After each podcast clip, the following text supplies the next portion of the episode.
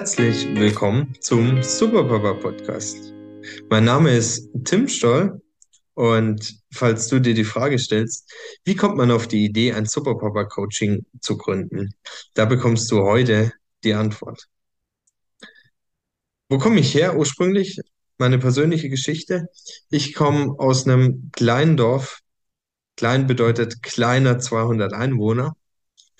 Und ja, es gab in diesem Dorf als ich Kind war, noch ein Supermarkt. Das war der einzige. Der hat dann irgendwann geschlossen, weil er sich nicht mehr gelohnt hat. Und das war es letztendlich. Ich, ich konnte wirklich von zu Hause aus in die Natur blicken, äh, direkt den Wald, die Pferde vor der, vor der Türe sozusagen. Und ja, als, als Kind war das wunderschön, so aufzuwachsen.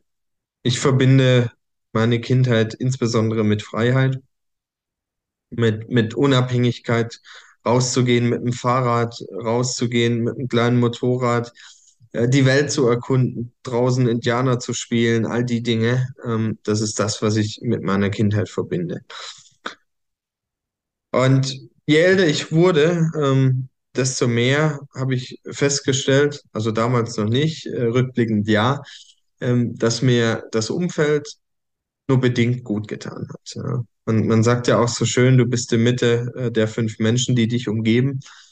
Und ja, ich, ich war bis zur fünften, sechsten Klasse, ich war auf dem Schachgymnasium, hatte in der sechsten Klasse noch einen Preis, äh, hatte zuletzt erst noch das Zeugnis äh, zur Hand und äh, richtig gute Noten. Und äh, je älter ich wurde, desto schlechter wurde ich. Und zwar, äh, weil ich unter anderem auch andere Prioritäten mehr gesetzt habe. Ich bin abgedriftet in Leben, in dem Party einen hohen Stellenwert hatte, mit auch begründet, da all meine Freunde ähm, entsprechend älter waren. Sie waren drei, vier Jahre älter. Ich hatte niemanden in meinem Jahrgang und dann hat man Dinge ausprobiert, äh, wie mal eine Zigarette zu rauchen. Da wurde ich übrigens auch in der Schule, in der Grundschule bereits erwischt. Äh, das dazu. Äh, weghören, liebe Kinder, äh, an der Stelle. Und ich, ich möchte die Schuld äh, nicht dem, dem Umstand oder dem Umfeld geben. Ja. Äh, es war für mich eine persönliche Reise, bis ich eben das begreifen durfte. Und ähm, irgendwann war es dann soweit. Ich war in der zehnten Klasse äh, und dann ist das Tempo im Gymnasium höher geworden und ich konnte nicht mehr mithalten. Das heißt, ich bin sitzen geblieben, zweimal mangelhaft und zweimal ausreichend in Hauptfächern und einmal wiederholt und dann äh, ab die Post und ich habe gesagt, Studium oder irgendwas anderes. Nee, ist nichts für mich, wieso auch und keine Ahnung was. Und ja, ich hatte von klein an Benzin im Blut und dann habe ich gesagt, komm, ich mache eine Kfz-Ausbildung. Äh, genau, äh, im Handwerk. Und, und dort bin ich dann eingestiegen. Ähm, das war für mich auch, auch goldrichtig. Ich habe gelernt, ähm, dass es nicht so einfach ist, sich da auch durchzusetzen. Ähm, ja, dass so ein Fahrzeug durchaus komplex sein kann und auch darf und äh, hatte da diverse Herausforderungen und ähm, ja, wurde mit der Zeit richtig gut da drin und habe mir dann äh, nach Abschluss der Ausbildung die Frage gestellt, hey Tim, ähm, willst du das dein, dein ganzes Leben machen? Und ähm, ja, die Antwort war sehr klar und sehr schnell äh, da, nee, will ich nicht. Und dann habe ich gesagt, okay, äh, wo willst du hin? Und ich wollte damals unbedingt in die Fahrzeugentwicklung, in die Motorenentwicklung und habe mir das Ziel gesetzt. Und ja, mit Schulabbruch, ähm, Handwerksausbildung, alles andere als einfach. Dann nach einer Weiterbildung 2009 die Wirtschaftskrise und, und jede Krise für dich, äh, das kannst du mitnehmen, ja, ist, ist eine wahnsinnige Herausforderung. Wir, wir wachsen an genau diesen Herausforderungen. Und dann habe ich gesagt, okay, jetzt habe ich zwei Optionen. Ich kann A, wieder zurück, äh, da wo ich herkomme, oder B, ich mache was komplett anderes. Und es war gut, dass diese Krise da war, weil dann habe ich zufällig eine Stellenanzeige, beziehungsweise ich glaube nicht, dass es Zufälle gibt. Das war schon bewusst ein Stück weit. Habe ich eine Stellenanzeige in Dubai gesehen, beziehungsweise Abu Dhabi und dann, boah, ähm, Unterbewusstsein in Sekunden habe ich mich entschieden äh, und habe gesagt, okay, das will ich unbedingt machen. Ähm, seriös war es vielleicht nicht zwingend, ja. Äh, das Unternehmen, was dahinter gesteckt ist, ja, kann man Fragezeichen drüber setzen und auch Visum und Co., viele Dinge, die nicht geklärt waren. Und ich war eben Anfang 20 und ähm, ja, sehr unerfahren an der Stelle. Und dann habe ich gesagt, komm, äh, jetzt habe ich eine Technikerausbildung gemacht und äh, komm, jetzt, jetzt gehst du das äh, Risiko ein, wobei es ja eigentlich gar kein Risiko ist. Ja? Nur dieses Risiko hat mir eben auch mein Umfeld eingeredet. Ähm, mir wurden Fragen gestellt, hey Tim, bist du verrückt? Ähm, äh, willst du das wirklich machen? Ähm, Warum willst du das machen? Ähm, was bewegt dich dazu? Bist du dir sicher? All die Fragen. Bist du krankenversichert? Ähm, ja, es ist eingeballert auf mich und dennoch habe ich gesagt, ich schlafe noch mal eine Nacht drüber und dann war die Entscheidung weiterhin klar. Ähm, ich, ich gehe und ich bin ins Flugzeug eingestiegen, One-Way-Ticket und ja, mir war das schon auch ein Stück weit mulmig, äh, als kleiner Junge nenne ich es jetzt mal, äh, in dem Alter und bin dann in Dubai angekommen und der Unterschied war krass, ja. 27. Stock, überall Lichter, Skylines, äh, eine ganz andere Dynamik drin, eine ganz andere Energie in der Stadt und für mich rückblickend die allerbeste Entscheidung, die ich in meinem Leben treffen durfte. Und ich, ich bin dieser Wirtschaftskrise 2009 mega dankbar. Ich bin mega dankbar, dass ich meine Schule abgebrochen habe und ähm, dass ich diesen Weg gegangen bin und ähm, damit ganz andere Möglichkeiten äh, entwickelt habe. Es waren schöne Nebeneffekte mit drin, dass man äh, Englischkenntnisse verbessert hat, äh, die zuvor mangelhaft waren. Ja. Äh, so Kleinigkeiten. Ähm, was, was viel wichtiger war, dieses Selbstvertrauen, äh, den eigenen Weg zu gehen, ähm, sich, sich da durchzusetzen, äh, wenn es mal schwer läuft und, und wenn man vor einer Herausforderung steht. Dann ging es zurück, irgendwann nach, nach Deutschland, ähm, gab mehrere Gründe dazu. Du darfst mich jederzeit gerne fragen, was, was die Gründe sind. Kontaktiere mich dazu gerne.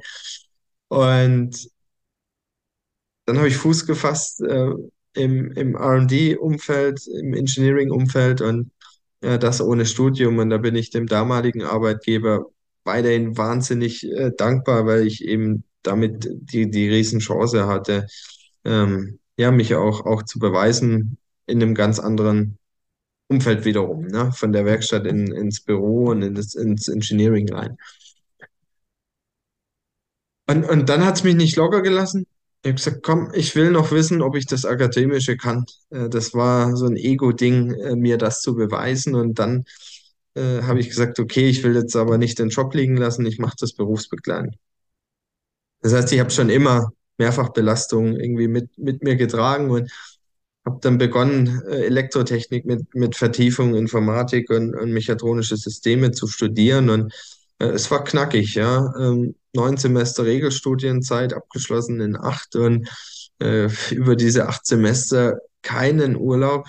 Jeder einzelne Tag ging für Klausurvorbereitung eben mit drauf und ähm, fürs Lernen. Und ja, jeder Samstag war auch eben mit Hochschule programmiert sozusagen. Und da habe ich meinen Körper so richtig ähm, kennengelernt und, und auch das Stresslevel, weil ich parallel dazu in Führungsfunktionen mit reingegangen bin und ähm, damit auch der Workload höher wurde und zusätzlich ich auch Dienstreisen hatte auf der ganzen Welt, USA, Namibia, Afrika, äh, Finnland, Nordpol, was total spannend war mit Mitte 20 und ich erinnere mich an eine Situation, Nachtflug aus Südafrika zurück und am nächsten Tag Mathe-Klausur, Semester 2. Ja, das war, war cool. Und es hat dazu geführt, dass ich mich irgendwann ungesund ernährt habe. Ich habe die Disziplin nimmer mit, mit äh, inne gehabt und dadurch wurden die Kilos mehr. Ich habe mich immer schlechter gefühlt. Ich habe mich unwohler äh, gefühlt. Es gab erste Schwimmringe sozusagen und irgendwann hatte ich über 100 Kilo. Ich bin 1,80 Meter groß und das waren deutlich über 100 Kilogramm. Und genau so habe ich mich auch gefühlt. Und nach, nach Abschluss vom Studium, ähm, ja, mehr Sport machen, mehr Freizeit und so immer mal wieder probiert. Und ich habe es nicht geschafft, konsequent einen Lifestyle zu pflegen, der mir ein hohes Maß an Lebensqualität äh, mitgibt, äh, der mich glücklich macht. Ich bin morgens aufgestanden, ich hatte einen Tag, der war super. Ich war gut drauf, ich hatte Energie, alles super. Am nächsten Tag, boah, acht Stunden geschlafen, unruhig geschlafen, hatte zuvor auch Schlafprobleme. Und, und auf einmal hatte ich wieder keine Energie. Ich war nicht da, ich hatte keine Lebensqualität. Ich habe mich schlecht gefühlt und ähm, das war ungut. Und ich habe mich gefragt, bin ich der Einzige hier auf dieser Welt, der sich so schlecht fühlt? Was mache ich denn falsch? Ja? Und das hat in, in dieser konsequenten Umsetzung meines Lifestyles gefehlt, ähm, weil ich einen anderen Fokus hatte. Und, und aus diesem Hamsterrad bin ich nicht mehr herausgekommen bis zu dem Zeitpunkt, in dem die Nachricht kam, dass ich Papa werde. Und dafür bin ich meiner Tochter mega dankbar, weil es, es hätte mir nichts Besseres passieren können, wie diese Nachricht, weil ich dann verstanden habe, weil ich begriffen habe, hey Tim, so geht's nicht weiter. Wenn du jetzt noch eine schlaflose Nacht on top mit dazu hast, dann wird das nichts mit der Lebensqualität. Und es so oder so schon ein Spagat, ähm, das hinzubekommen, ähm, sich, sich fit zu fühlen, auch ohne Kind, weil ich ja diese Herausforderung hatte, die dir vielleicht bekannt vorkommt. Und dann habe ich begonnen, Sport zu machen. Da ich gedacht, so Sport, puh. Ich habe zwar als Kind viele Sportarten gemacht. Ich habe Fußball gespielt über die Kreisklasse hinaus, hat es nicht gereicht.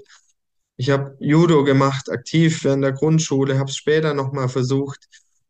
Ich war im DLRG äh, als Kind im, im Schwimmen, hatte einen Juniorretter, viele Dinge, aber es war nichts, wo ich sage, hey, komm Tim, ähm, das machst du gut. Dann habe ich gedacht, komm, gehst du laufen. Ich, ich bringe ein hohes Maß an Disziplin mit und einen Fuß vor den anderen, das bekomme ich auch gerade so hin. Äh, bin losgelaufen, typischen Fehler gemacht, ja, Verletzung reingelaufen. habe ich gesagt, komm, jetzt nehme ich mir einen Coach, ich, ich nehme mir einen Trainer oder eine Trainerin an die Hand, ich mache das professionell, ich gehe das an, auch mit Ernährung. Und, und da bin ich in, in, in einen Fokus reingekommen, der richtig cool war und der dann irgendwann dazu geführt hat, dass ich auch das Level überschritten habe, nachdem ich auch meine Laufziele erreicht habe. Äh, ich bin primär auf der 5 oder 10 Kilometer Strecke unterwegs gewesen und hatte dort eben meine Zeilen, äh, Zeiten und habe in der Vorbereitung Distanzen gelaufen, ähm, über die Marathondistanz hinaus, äh, mit irgendwie 1300 Höhenmeter, mit über 50 Kilometer. Und es war richtig cool. Ich war so fit. Ich bin morgens aufgestanden, früh aufgestanden, bin noch zwei Stunden laufen gegangen, auch am Wochenende. Ähm, ja, und habe dann aber die Ziele immer höher geschraubt, weshalb ich dann meinem Körper weiterhin noch mehr Stress gegeben habe und er irgendwann nicht mehr die Zeit hatte zu regenerieren, nachts runterzukommen. Ich hatte, weiß, nachts, mein Körper hat ziemlich viel verarbeitet und auch die, die Ernährungsumstellung verarbeitet, ähm, sodass ich schon auch sagen muss, der Sport hat ein Stück weit zu viel Fokus eingenommen. Der Pendel von anfangs wenig bis kein Sport war auf einmal bei Anschlagsport und jetzt ist er wieder in der Mitte. Und, und wie du zur Mitte kommst, das möchte ich dir mit dem Superpapa-Coaching vermitteln. Und mein Ansatz ist erst bei dir zu beginnen. Dass du dein Fundament hast, dass du eine, eine Zündschnur hast, die unendlich lang ist. Dass du so entspannt bist, dass dich nichts aus deinem Konzept bringt, dass du deine Werte leben kannst, damit du dein Leben leben kannst, damit du ein erfülltes Leben hast.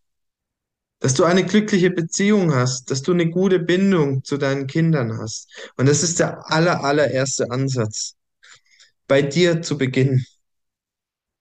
Und wenn wir soweit sind und du den Prozess meiner sieben Stufen durchlaufen bist, dann können wir darüber reden, wie gehen wir noch mehr mit, mit mehr in das Thema Kindererziehung rein? Wie gehen wir noch mehr in das Thema Partnerschaft mit rein? Wie setzt du dir vielleicht auch nochmal andere Ziele? Zuerst beginnen wir allerdings bei dir. Das heißt, investiere erst in dich und dann in andere. Wie im Flugzeug mit der Sauerstoffmaske, die runterkommt.